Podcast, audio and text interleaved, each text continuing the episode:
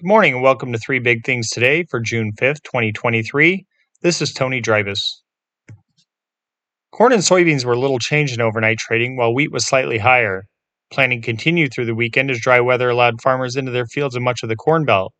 Still, that same dry weather is underpinning prices as the lack of rain is drying out soils in some areas. Ongoing dry weather in the eastern Midwest and Delta regions may lead to some early season crop stress. It's the opposite story for much of the western Midwest and southern plains, where as much as six times the normal amount of precipitation has fallen in the past week, according to data from the National Weather Service's precipitation page. Wheat futures, however, were slightly higher overnight amid tumult in the Black Sea region.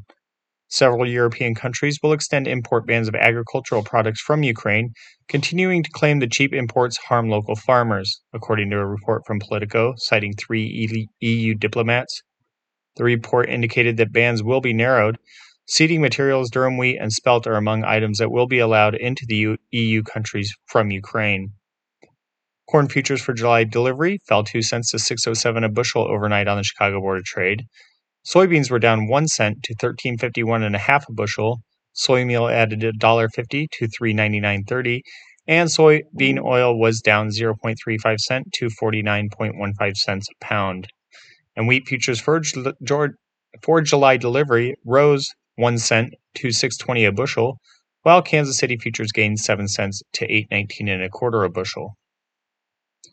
Money managers reduced their bearish bets in corn while raising their net long positions or bets on higher prices in soybeans, according to data from the Commodity Futures Trading Commission.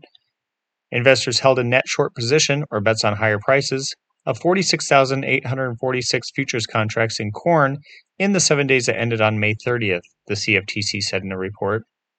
That's down from a net 97,649 contracts the previous week.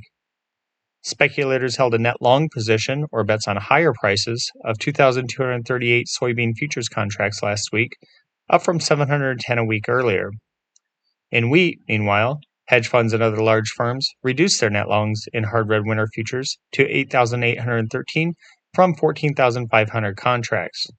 Investors also held a net short position of 127 and 34 contracts in soft red winter wheat futures, up from 121 and 53 contracts a week earlier. The weekly commitment of traders report from the Commodity Futures Trading Commission shows trader positions in futures markets. The report provides positions held by commercial traders or those using futures to hedge their physical assets, non commercial traders or money managers, also called, large speculators, and non reportables or small speculators. A net long position indicates more traders are betting on higher prices, while a net short position means more are betting futures will decline. In weather, air quality alerts have been issued for much of Wisconsin and counties in eastern Minnesota due to Canadian wildfires, according to the National Weather Service. In southern Wisconsin and southeastern Minnesota, the air quality index is for, for, forecast to reach levels that are unhealthy for sensitive groups.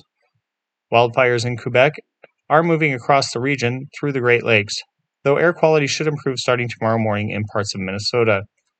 In parts of eastern Kansas and western Missouri, meanwhile, scattered thunderstorms are possible today, with the strongest po- producing gusty winds and small hail. Off and on thunderstorm chances will occur this week, with the best chances coming Wednesday and Saturday, the NWS said. No severe weather is expected.